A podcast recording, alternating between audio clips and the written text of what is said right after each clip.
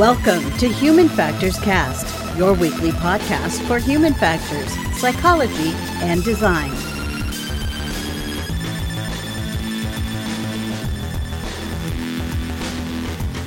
We're recording this live at evening, but I realized you could be listening to this whenever. So good morning, good afternoon, good evening. This is episode two fifty-one. Uh, like I said, we're recording this live on July fourteenth, twenty twenty-two. This is Human Factors Cast. I'm your host, Nick Rome. I'm joined today, as always, by Mister Barry Kirby. Hey there. Hope you're well. There he is. Oh, shoot. Are we delayed? Uh, we got a great show for you all tonight. We're going to be talking about how New York State is giving out robot companions to the elderly. We're also going to be answering some questions from the community about advice on working with a solution-oriented rather than needs-oriented product team, what to expect at an entry-level human factors job interview, and we'll talk about uh, the acceptable number of projects to work on at any given point. But first, I want to know what's going on over at twelve oh two. Barry? Yes. Um, as I mentioned last week, we've had a um, the current episode that is now live is really based on that link between academia and the rail industry with an interview with David Golightly. He's a lecturer at Newcastle University and, um, and works in the field of cognitive ergonomics. We talked about the projects he's been involved with across the rail industry, and what has been really good is that there's strong emphasis not only on passenger experience, um, as we kind of expect, but actually the complexity of the rail industry, including freight and um, what they do in rail yards and things, is such a key factor to understand from a human perspective. So that was really, really interesting. Coming up next week, next Monday, is a discussion with the Royal Air Force Safety Centre, um, which is talking about the application of just culture, which is something I've talked about before on the podcast, but this is really interesting looking at it from that military perspective. So it'll be taking around that, that idea of just culture, what it means in the military context, and really what the benefits are for an organisation looking at just culture. So yeah, it's been an interesting few weeks. I've actually got interviews coming out of my ears, and I, and I can't wait to get some of this content out. Awesome. I'm I'm so looking forward to it, uh, but I think we all know why everyone's here. They're here for the news, right? So let's do it.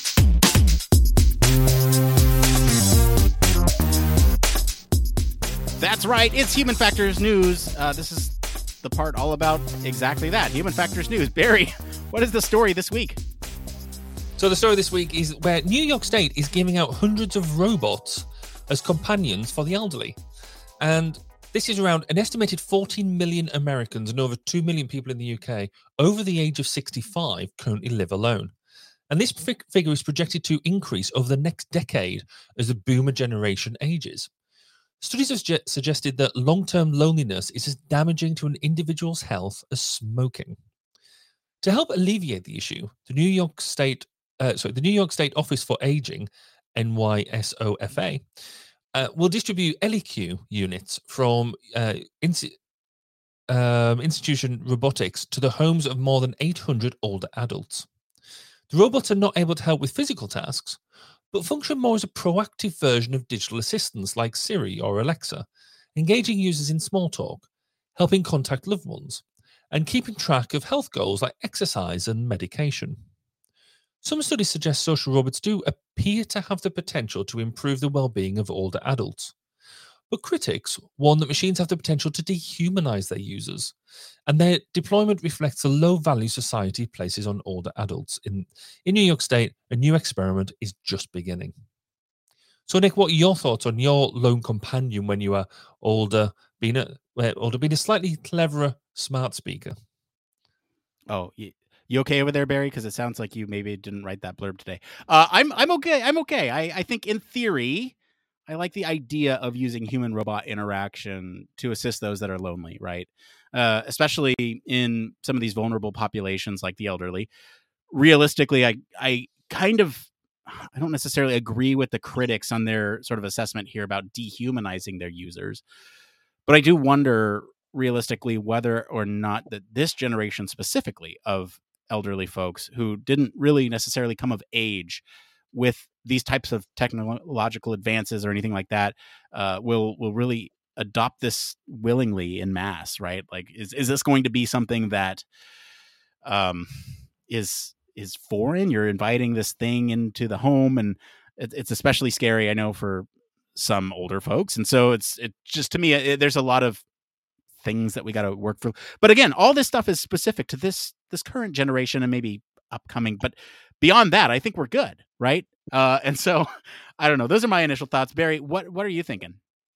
So I've got kind of almost three three aspects of this. Firstly, truly, what is loneliness?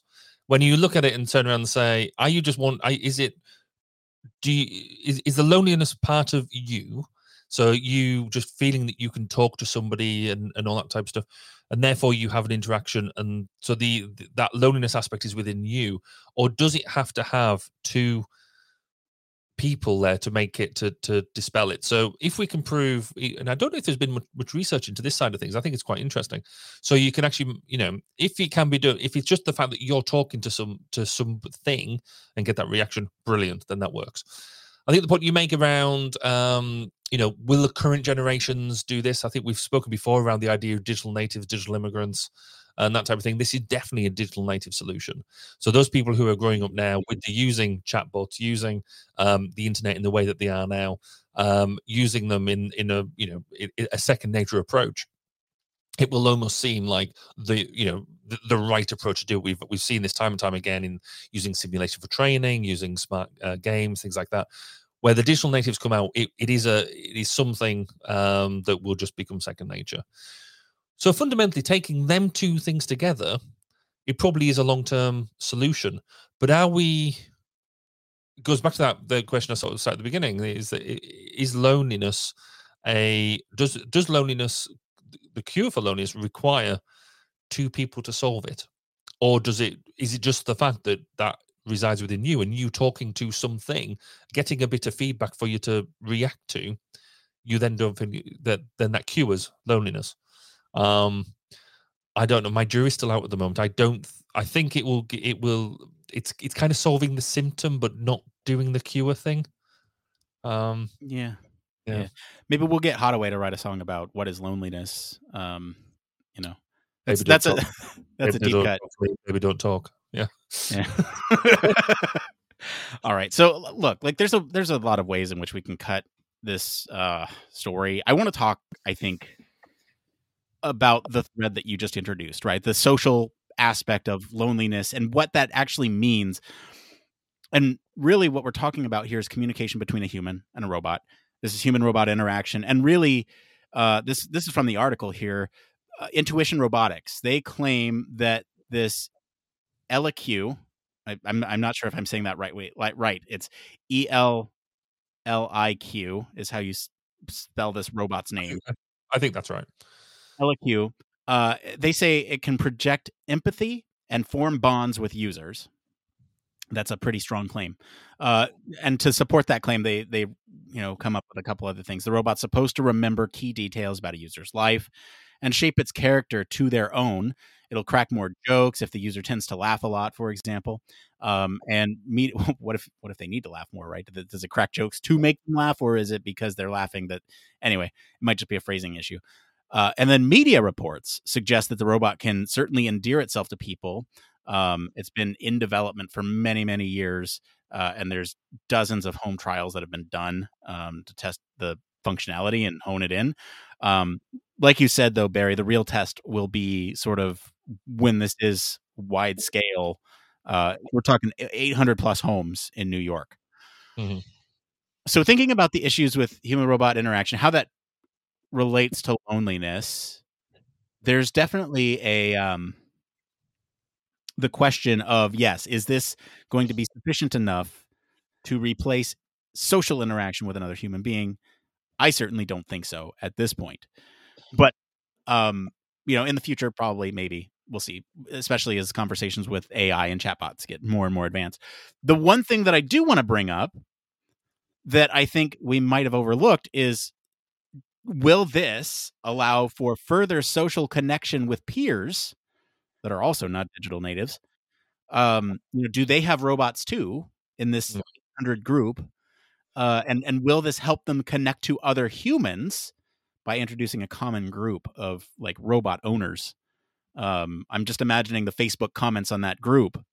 Uh, the, the truly wild, but that's kind of my thought is, is maybe there's another way to approach this, that you sort of build a community around having this strange thing in your home. Um, And that could be one way for socialization. So that's interesting, isn't it? So I guess we do have that at the moment, because your your smart speaker, if you give it the right sort of access and privileges and stuff and stuff like that, then you can not only talk between speakers within the home, but you can also connect it to, you know, friends, family, whatever, their speakers, and you can drop in or call their speakers. So I guess that's a, that's a similar approach. Um, we've only done that with one person on our smart speaker system, and that's um, that's my that's my in-laws, and I've tried everything I can to stop them from doing it. Um, but the, you know, you sort, I guess, yeah, you're right that you'll create that you'll create that social group. But this this organizational social element links really nicely with two other episodes that we've done previously. Um, firstly, you know, the last episode around um, the sen- sentient A I with Google, and whether the whether you think that that A I is sentient or not, or it's just really good. It's got loads of phrases in order to be able to make you think, having the conversation. And also one we did um, a while ago around the having the girlfriend, um, the A I as a girlfriend or a partner um, type thing on, on your phone, which is something we um, we had a look at as well. And I think here, Barry Beta tested it. Yeah, well, I, I think I think we both did, if I if I recall correctly. Look, uh, I was yelling at her on the show. I mean, come on. on the post- yeah. Anyway, anyway. Um, yeah. My, I'm still talking to her. Still talking to mine. She, she oh, she's okay. very happy. Um, that's not that's not true. Um, but the um, no, she's not happy at all. Anyway, the um, the the point with this is that just because you, I mean, again, you, you're getting them sort of interactions. Yes, it makes you laugh and things like that, but you're not having a you're not having a true conversation. Um, you know, it, whilst it can, you can get empathy for that type of thing, and we've seen, you know, with apps and stuff, you can get that level of empathy. I mean, that, that bloke tried to um, get engaged, all, all that sort of stuff. You've seen people in um, other countries marry robots and, and things like that. Great, so you do get that level of empathy, and maybe that says more about us as humans, about what we can, how we reflect that empathy and that type of thing. Um, but I still don't know. And it, it, I think the interesting bit here from a human factors bit is, how do we measure that? What tests, what um, trials do we run with that um, cohort, that audience of, of sixty-five and above? Because actually, the other thing that I guess in organization social, I'm smacking my mic with a with a pen there, um, is the this isn't, whilst we've focused here on, on the elderly generation, there's also that um, those people who are who are housebound, who are under that age group for whatever reason. Um, you know, it could be physical disability, they could be just living on their own for whatever, but also mental health reasons. People who don't want to go outside because oh, the outside world's scary, and and you know, they want to stay inside in their in, in their own bubble. They're, you know, more reclusive tendencies or anxiety, uh, claustrophobia, um, no, agoraphobia, wouldn't it? Um, you know, them sort of things. So a lot younger, but actually don't want to go outside for other reasons. You know. Um, How do we work with them to actually get true measures about whether this is actually doing some good stuff or not? And and I don't, I honestly don't know the answer to that. Um, but I think there's, I think there's some, there's some cool bits to, to look at.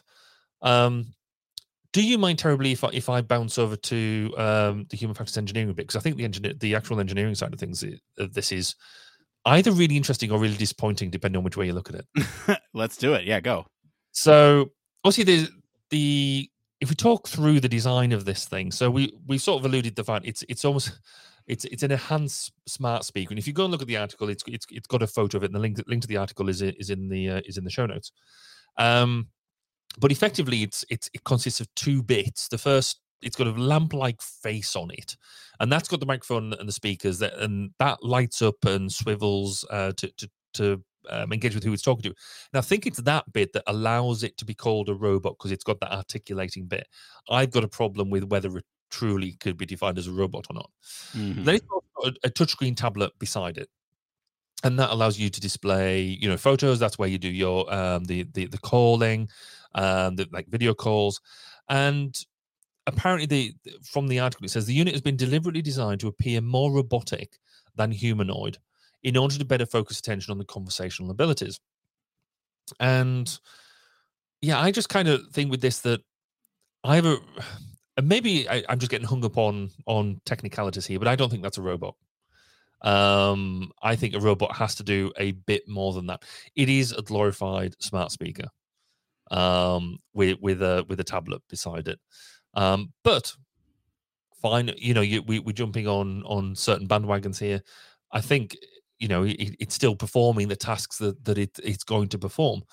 Um, But is is that enough? Is it just so big and cumbersome? Because it, it's not just them two bits. It seems to sit in a triangular base, which if you're elderly and and um you know you maybe maybe got um, hand grip problems, things like that, um to be able to engage with the tablet, uh, the touchscreen tablet, and things like that.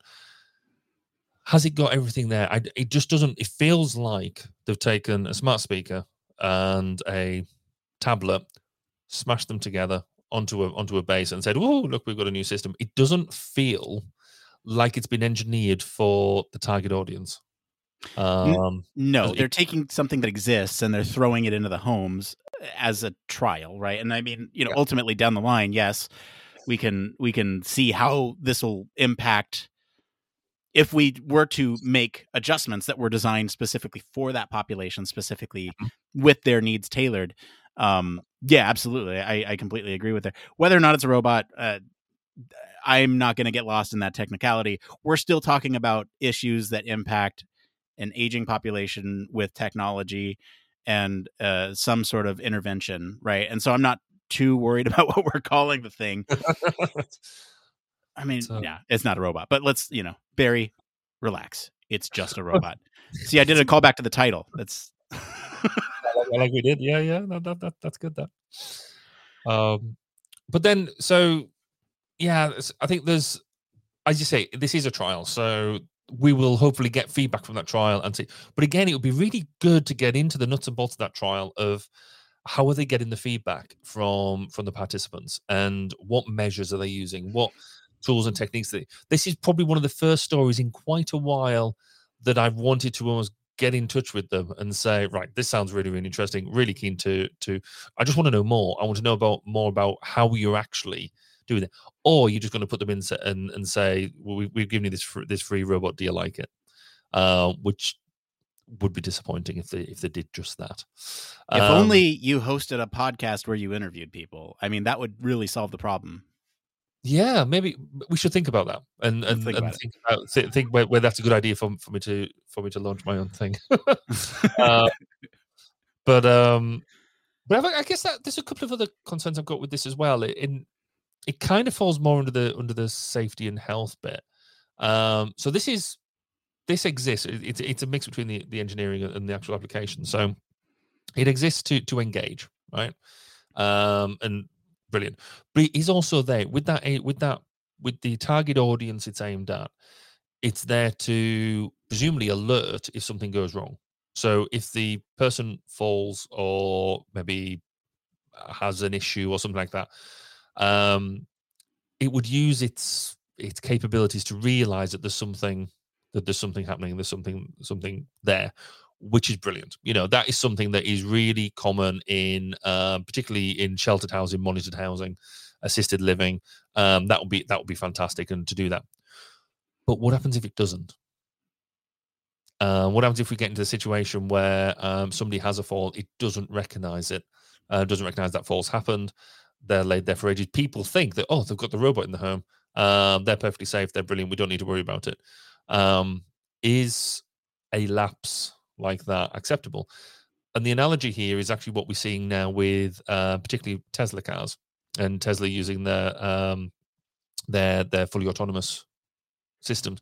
People are calling out the odd one or two instances where it's not working compared to what we've got at the moment. Um, and it'll be interesting to see the how it would affect adoption if you know if you have one one thing that suddenly makes the press of oh we we put a robot in a home and it didn't recognize that. Um, You know, my grandma fell over and and she she became ill because of it, or or whatever.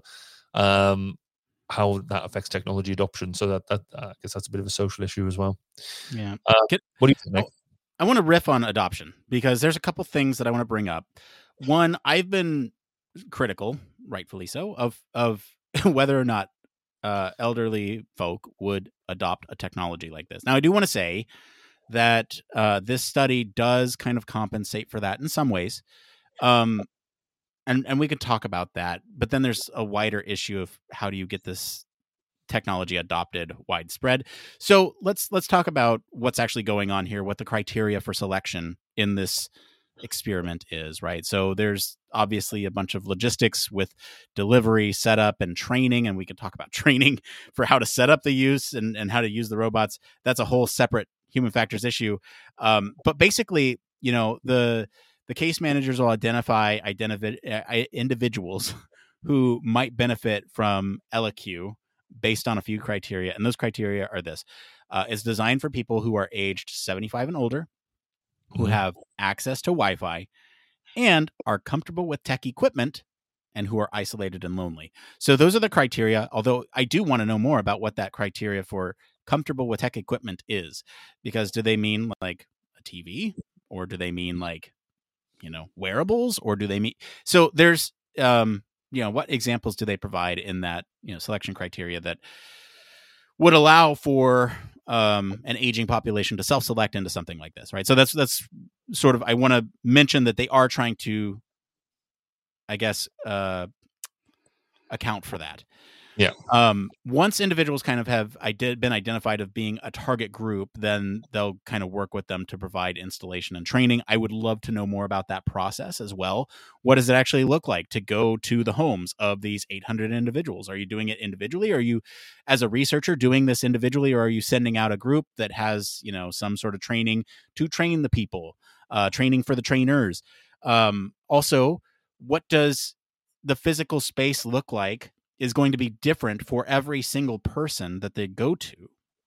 You might have some that are in similar units, mm-hmm. but that introduces the question for me of like the ergonomic perspective. Where do you place it physically in this environment that is going to be best for this person? Is, are they, are these people that are putting it into the homes, these case managers and, and whoever else presumably is going out, are they trained in a way to look for the ideal location within Uh, their environment that is going to have the optimal effect?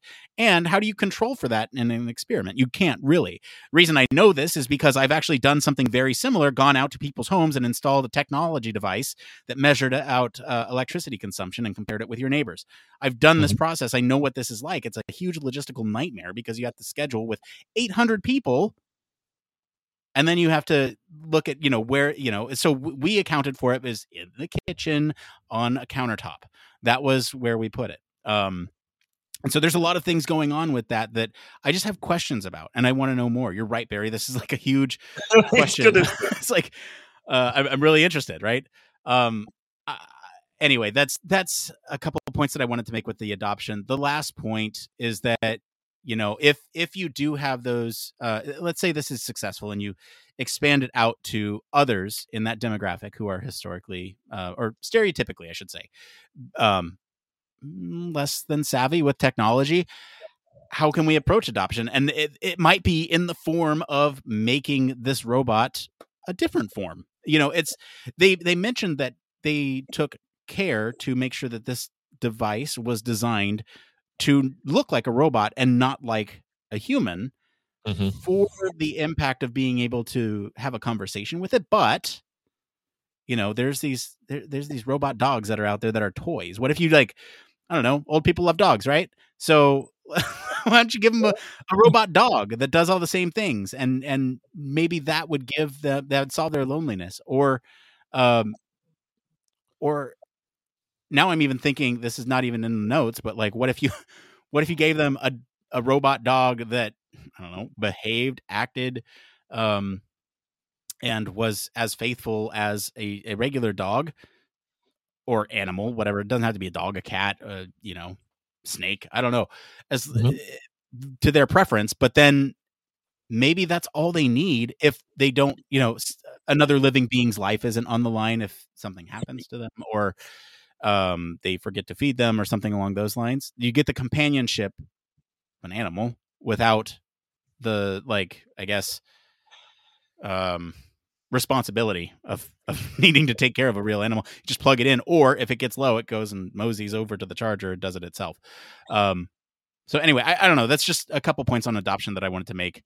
Uh Barry. I think I think that's all fair. I mean, the I guess the other bit, and it alludes back to stuff we've we have talked about in the past, but this is um, a different context. Is what is your relationship between with the device? In that, um, there's been studies done around, you know, the smart speakers and stuff, and basically it's a subservient relationship. You're asking questions, you're making demands, you're you're you're tasking it, and things like that. Can you have a, a relationship that will cure loneliness? So that's the primary function, is to is to provide companionship. Can you have a companionship relationship with a subservient device? So if this device is there and it's it's you know, it'll help with with some tasks, some some basic tasks, some you know monitoring and things like that. Presumably, you would still, and again, we yes, we we might have to drop these people an email, I think, because there's a you know. Is, is is it you know is it is it a bit like a smart speaker where it's keyword driven? Um, you know, hi ElliQ, um, how um, how are you feeling today? You start having them conversations, um, and then ElliQ's come back saying, um, hi Barry, it's time for you to take your blood pressure medication. Um, how are you feeling today? You know, is it that sort of um, transactional relationship, um, or can it? You know, is, is there scope there? I mean, I can see a whole lot of Um, potential uh, bounce through with this of uh, well the two applications, you know one, as it gets more intelligent, as we as it gets more A I, potentially as it gets more sensors, it could it could um, understand the the health situation of the um, the person it's with, and then you know if it sees a deviation in um, you know heart rate or something, you know some measure that it's that it's it's doing, it, it could actually then check in and say, actually, are you feeling okay? Do we need to call a doctor? Um, and have that sort of transac- transactional route. The other bit, which again is not in the not in the notes because we're we're all free, freestyling tonight, um, was if you had this in a care home and you had one in in everybody's room, could it track patients who or um, residents who go from room to room? Um, you know, maybe and and actually see. Um, identify the differences between them in order to be able to track a whole bunch of residents through that way. I'd, I'd, it might be a stretch, but it's um, would be an interesting um, take on that. Um, and again, it's it's interesting that both kind of both of us have done, done it to a certain extent. We've we've kind of immediately almost moved away from just the loneliness aspect to the value add, to the health monitoring, to to all that sort of stuff. When again, you go back to the, the primary use for this is to cure loneliness. Well, I mean, it's for good reason, Barry. I mean, we we we veer away from just loneliness because there's, I guess, a bunch of other issues with aging, right? So you have, like, I don't know, there's there's studies that suggest that uh, twenty percent of people aged fifty-five years or older would experience some sort of mental health issue, right? Um, mm-hmm. Most commonly, it'd be things like anxiety, uh, severe cognitive impairment, uh, mood disorders, like depression, bipolar, but then loneliness is also part of that, I guess, uh, cocktail of, of, um, aging issues, or, you know, I, I, I hate to call them issues, but they're concerns, right? Or, or they're areas of, um, we can solve this, or we can work on this. And I, I want to go back to kind of a point that you were making about use, using A I to kind of make decisions around the health. I think this will have like huge healthcare applications when this would help with some of those conditions that we talked about just now, right? Um, especially as it could understand what symptoms of each of those conditions might look like if it's monitoring. It could also proactively uh, call for intervention if it senses something is going to happen, like I'll call an ambulance when, um, you know, as soon as you see him fall down the stairs, like don't even wait for him to get up because, you know, it's not going to be great. Uh, and so, so there's like other things that those can do from a healthcare perspective that's going to be really impactful um, for quality of life in, you know, in, in the aging population. And so the, the last kind of point, um, as you talk about A I, do the, you, you know, would these help with decision-making tasks, or are they mostly meant for memory aids? And this is kind of um, along the same points that you were driving with, uh, are you okay? You know, that's, that's kind of the decision-making aspect where maybe uh, an artificially intelligent system built into these robots could potentially ask about, uh, hey, hey, I've noticed it's been a while since you've had a bottle of water. Are you thirsty? You know, and like help with that passive care, those subtle nudges. Uh, you could also ask it, uh, w- would it be able to help assist in those decision-making tasks? Like, um, I don't know, like I need help deciding what to watch. I don't, I don't know. That's a very simple example, but you know, would it be able to provide those types of things? Or is it just meant for memory aids? Like, did I take my medication today? Or uh, when was the last time I called my grandson? Or, you know, those types of questions. So I don't know. That's, that's kind of um, a couple extra points that I wanted to bring up. Uh, you got anything else? Yeah, I guess one, one last point to fin- finish out from my side, I think, is the, this is a Western problem. So this is a cultural Western problem around, and it says it in the, you know, in, in the sub, in the, um, in the sub headline on it, you know, a, a new way to address the West's loneliness, loneliness epidemic.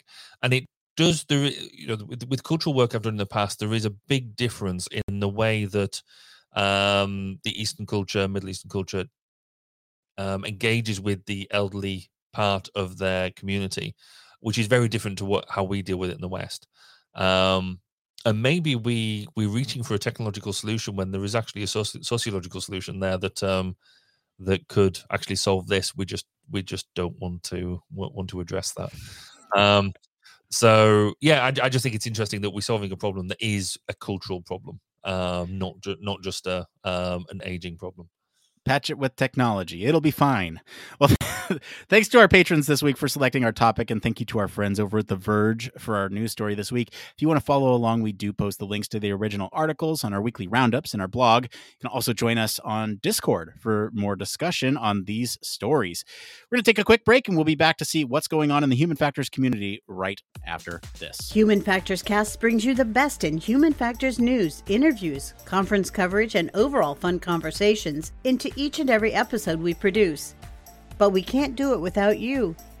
The Human Factors Cast Network is one hundred percent listener supported. All the funds that go into running the show come from our listeners.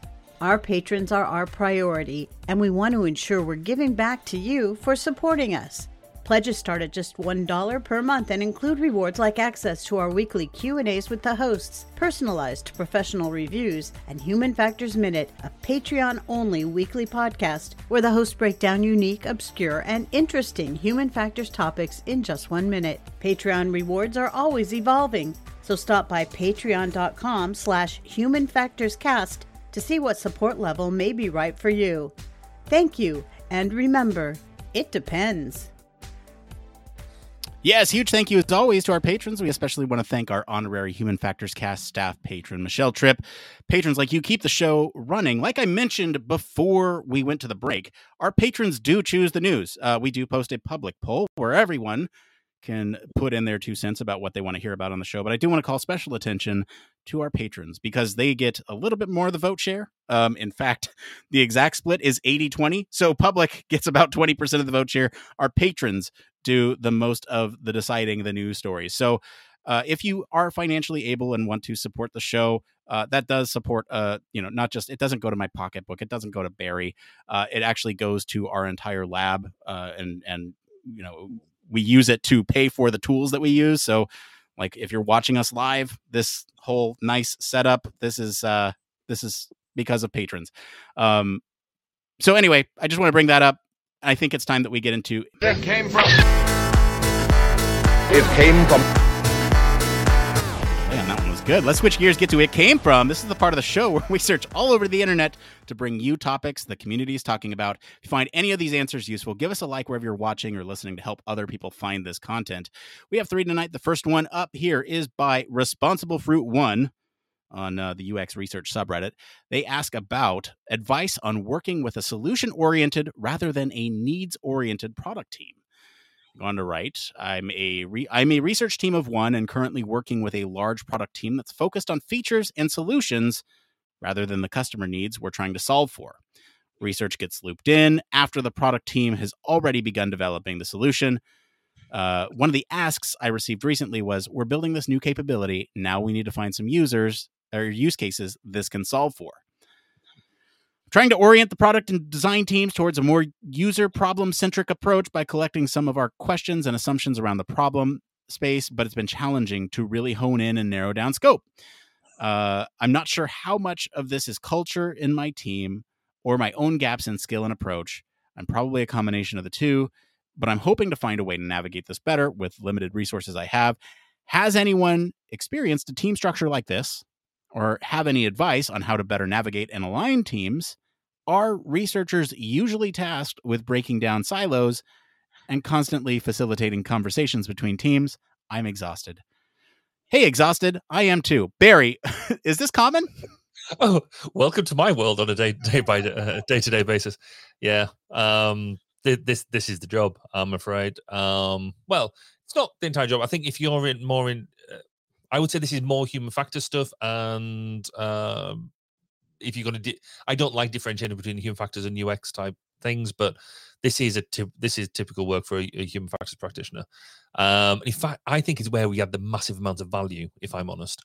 Um, firstly, doing certainly working in large engineering projects. I don't think this is just common to defense. I think it, it is across the board, where you get large groups of people who are coming along with, right, we've, we've got a solution, we just need to find the problem, um, and and driving that that sort of stuff going forward. Generally, how do you do it better? Um, I think, to be honest, from the way you're describing it, you're, you're doing a good job. I think that's the sort of stuff that we get up to, particularly that bit of down, um, breaking down the silos. Um, that is, if we get that bit right, that is absolutely where we provide value, because we are that um, that really one discipline, as a, I guess, alongside project management, but, you know, people hate us less than project managers. Um, the, you know, where you, where you can go and you've got legitimate reason and excuse to go and talk to every part of the bit, every part of the project, and then go, oh, have you spoken to, you know, Mary in engineering? Have you spoken to Bob in design? Um, and bring them connections together. It's exhausting, but it is massively rewarding as well. So, um, yeah, welcome to the day job. Well, yeah, welcome to the team. Welcome to the team. I mean, like, seriously, that is that is the job, uh, and it can be exhausting. And this is, a, I guess, not a word of caution, but something to be aware of if you are considering going into this field is that you are constantly at an uphill battle of trying to bridge these gaps and trying to communicate with various teams, because it's not just one thing that makes a product go. You have to, you know, talk with your product managers that sort of the Uh, determine the requirements for something. You have to talk to um, the users that obviously will drive uh, that that will have needs and wants and uh, frustrations with whatever it is that you're trying to do, whether that's a product, process, procedure. Um, it doesn't matter. There's going to be um, user needs. There's going to be engineering needs. There's going to be requirements. There's going to be business goals. There's going to be Um, constraints from all those perspectives as well. So you're going to have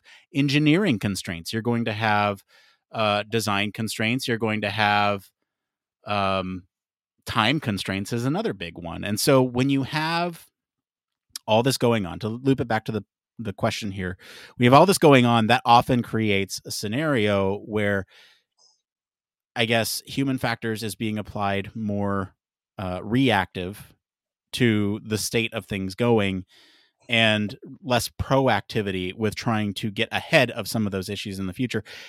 And I've always thought my job as a researcher, uh, human factors practitioner, has always been to try my best to get ahead of the that curve, get everybody else on board and say, hey, look, this is where the train's going. Can we, like, you know, I guess train is not necessarily a great analogy for this because it's on rails.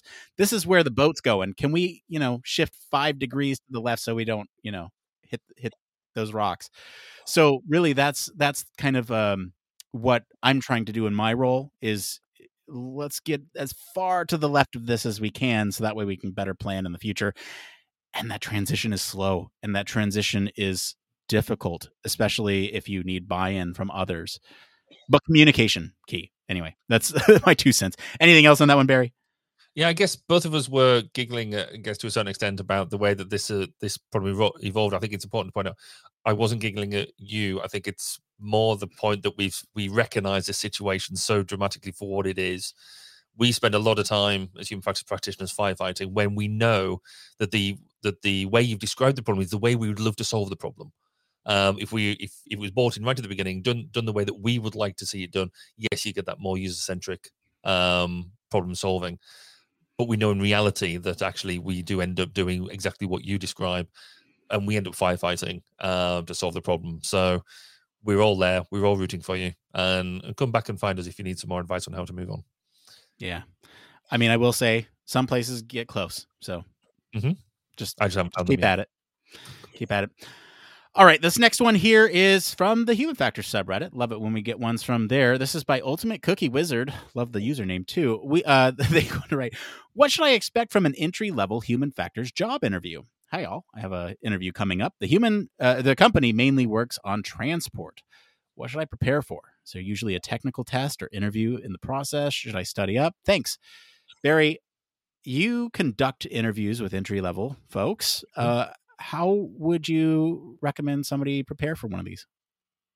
Um, it depends. Well, okay, so it, it de- okay, it de- yeah, you hit the button. I'll bring I'll bring that in. Um, firstly, I mean, you've already highlighted that the company has a, has a specific area of interest. So in, in this case, transport. But it's a no matter what sort of interview you've gone into, if you if you've gone into a company that has a specific area, have a at least a basic understanding of of the of that study area of that um, focus area. And the issue, particularly the human factors issues around it, you're going for a human factors job. Um, that means that you that shows that you've done a bit of research into the field. If it's not something that isn't or isn't already in your um, in your arsenal, um, also do a little bit of work, a uh, bit of research around the company itself. So, what what is their impact into into this domain? Do, are they um, suppliers of big freight on trains, or are they you know, are, or are they Um, contractors or consultants that that work at work in the area? So understanding the um, the influence that this company has within the domain, in this case on, on transport. Um, I wouldn't necessarily get too hung about going too deep into that, but you need to have a bit of a, I guess, a working knowledge. If they've got a human factors team, then you know at least be aware of the size, makeup of that team, um, or do you know because then you know kind of what you're getting into. That's good for you. Um, But then also just be prepared to talk about yourself and be talk, you know, talk about um, the, the sort of things that you've done if you're just coming straight out of um, out of um, college or um, university. Then uh, you know we nobody can expect you to have the answers to all all the all the issues. What they will be interested in, um, what I'm interested in, is when I'm interviewing people is your take on a problem. So you, you the might they, they it's quite conceivable they might turn around and say, oh well, we've got this issue. Um, what are your thoughts on a solution? Um, and, you know, things like that. And just be prepared to to talk through what you think. They're, um, they, they're probably interested in the way that not only what your answer is, but the way you approach it as well. Um, if they're any good, then they would actually give you a a structure about what they what they expect the interview to go like. So there might be, you know, they, they'll give you a bit of a heads up about one, two, or three people in the room, for example. Are they expecting you to do a presentation? If so, what's the, what's the presentation on? Um, and if they're not, don't give you that. Don't be afraid to ask. Um, it's it's it. You know, you, you want it isn't a test as such. It's a um, it's a discussion about and and both you both get to size each other up about whether you, the company's right for you and you're right for the company. Nick, what do you think? Um, what, what, how how do you um, go um, interview people for entry level jobs? I think it's really sneaky that you ask people to solve your problems for you in the interview process. And I don't like that, Mister Barry Kirby. I don't like that at all. I ask people to solve problems that are not related to the domain at all. I, I don't. So I don't tend to do for me. I mean, my th- my experience from that was I got asked to do that when I was going for a graduate engin- graduate job, and I it was interesting. There was a panel of three people, and this one guy said, and it was actually not that it wasn't a human factor job. Actually, it was um, uh, an A I knowledge based um, systems job. And they turned around and said, oh, we're trying to do this. How would you solve the problem?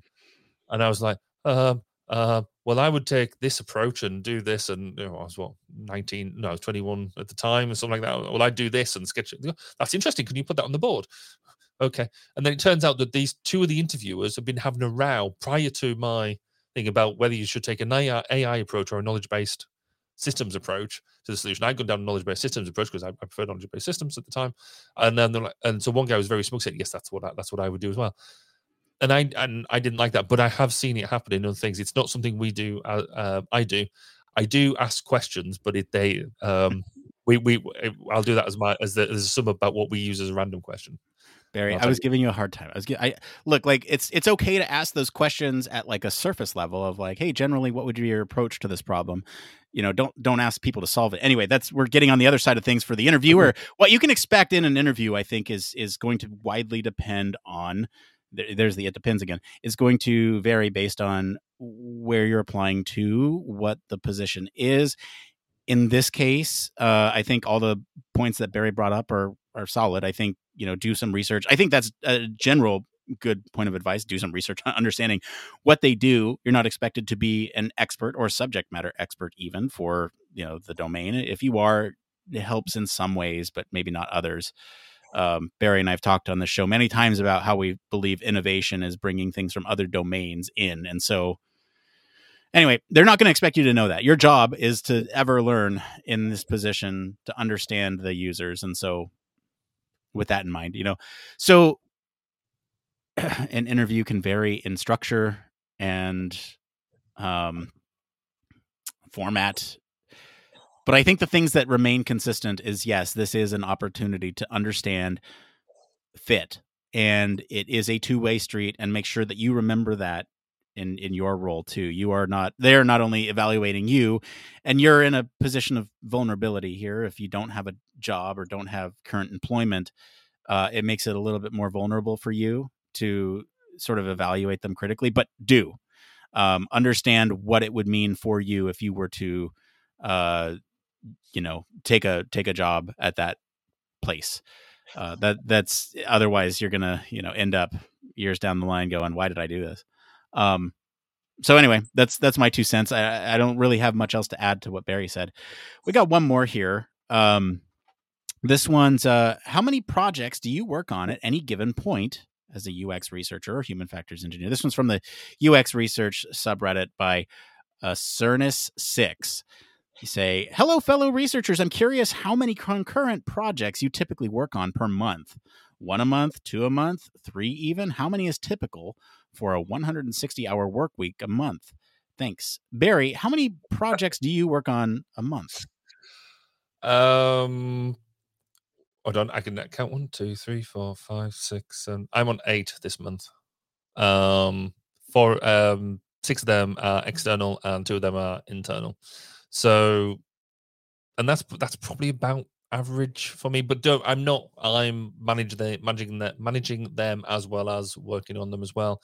I think for one of my team, they're probably one, two, three, four. Three, four of them. I would say three, four a month is probably out on um, a good average for us. What about you, Nick? How, how many do you hit up? I'm right there with you with eight, Barry. In fact, I think this month I had ten uh, because I didn't even consider the like self projects of like, you know, infrastructure. I, yeah. I didn't even consider that. I was considering like user projects, right? So I have eight different threads going on. And I also have, uh, you know, a couple things internally that I'm working on for myself.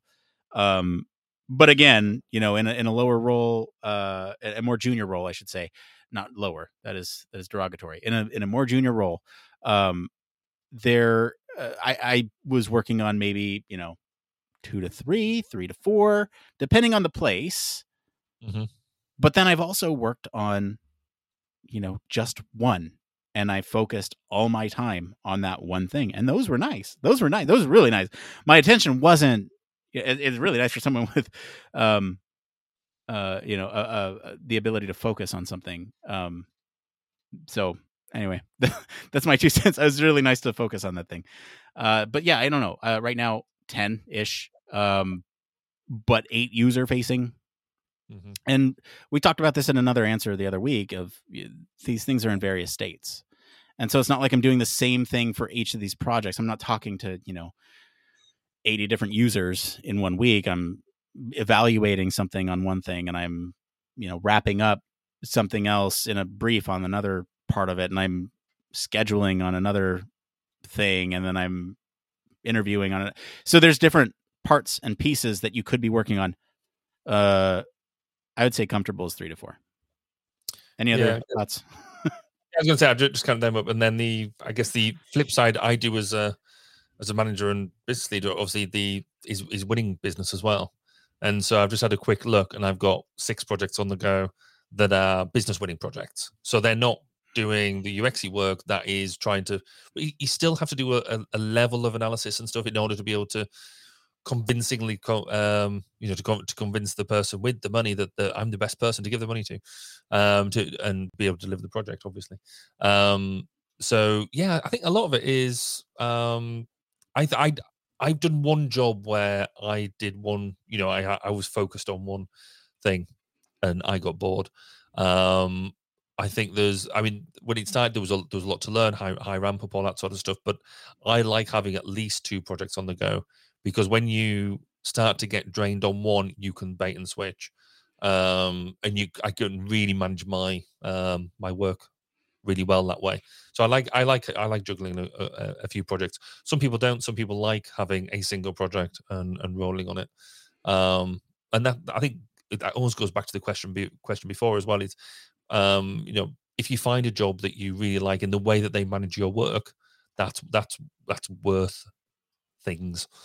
Um, mm-hmm. be, yeah. In terms of uh, personal life and the, and the way that you live and, and mental health and things like that.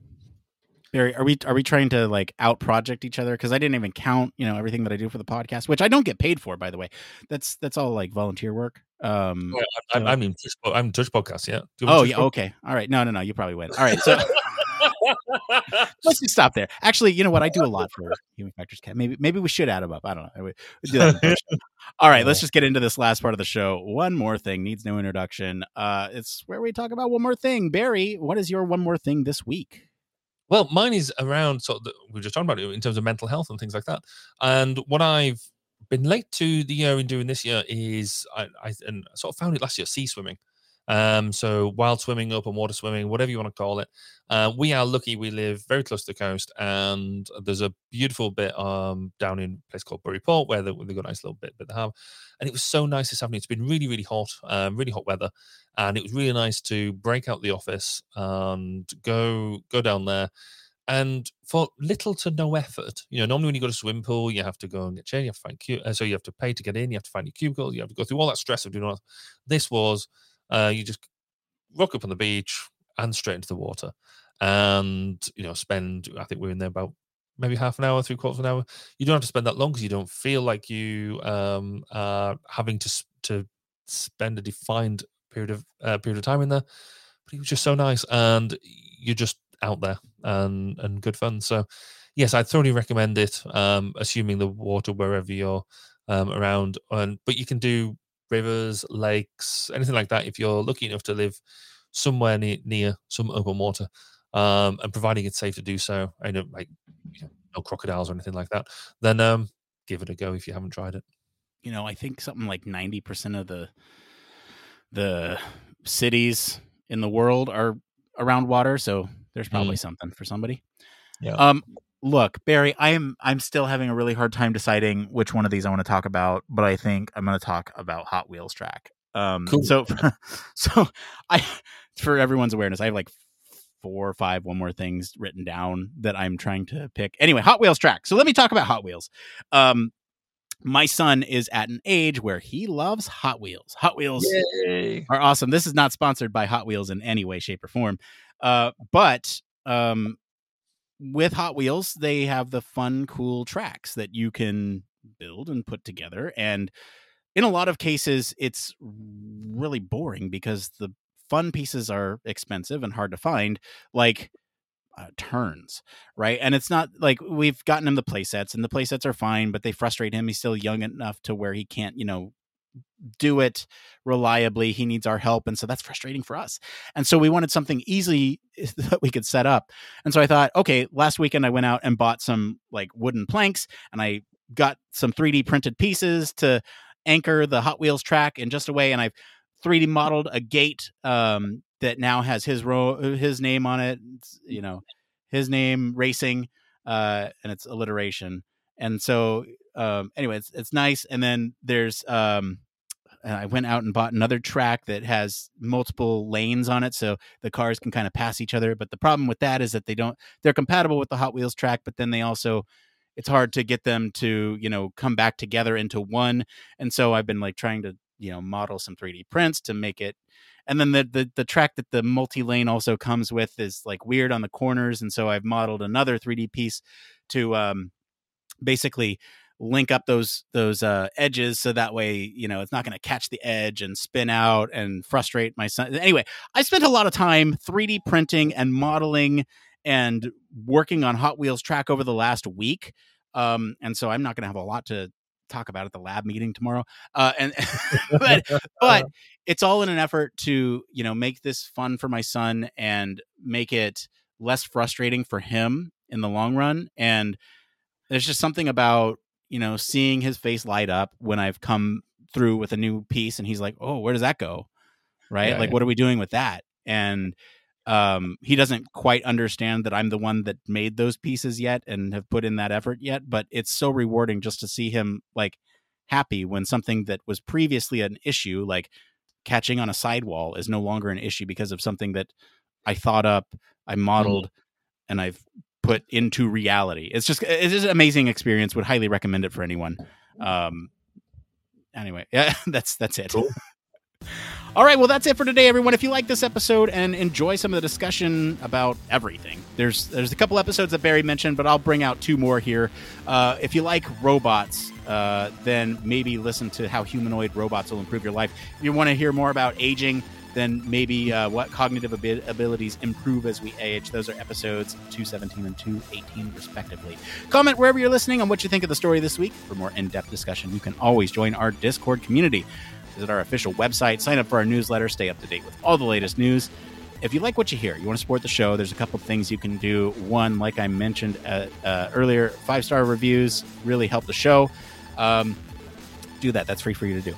Two, tell your friends about us. Word of mouth really helps us grow. And three, patrons choose the news, baby. If you have some financial means, why don't you, why don't you help us choose some news stories? There's always links to all of our socials and our website are in the description of this episode. Barry Kirby, thank you for being on the show today. Where can our listeners go and find you if they want to talk about getting old?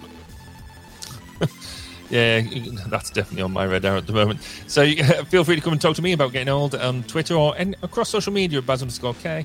Um, if you want to hear me come do some interviews, then I'm on twelve oh two Human Factors Podcast, which is twelve oh two podcast dot com. Sorry, man. That was too good to pass up. As for me, I'm your host, Nick Rome. You can find me on Discord and across social media at Nick underscore Rome. Thanks again for tuning in to Human Factors Cast. Until next time, it depends. It depends. Spacecraft, railway locomotives, nuclear submarines, healthcare, jet aircraft. These are all examples of highly technical systems and organizations, and all have one particular thing in common. They all involve humans. Humans who want to do amazing things and are using technology to achieve them. They all have something else in common.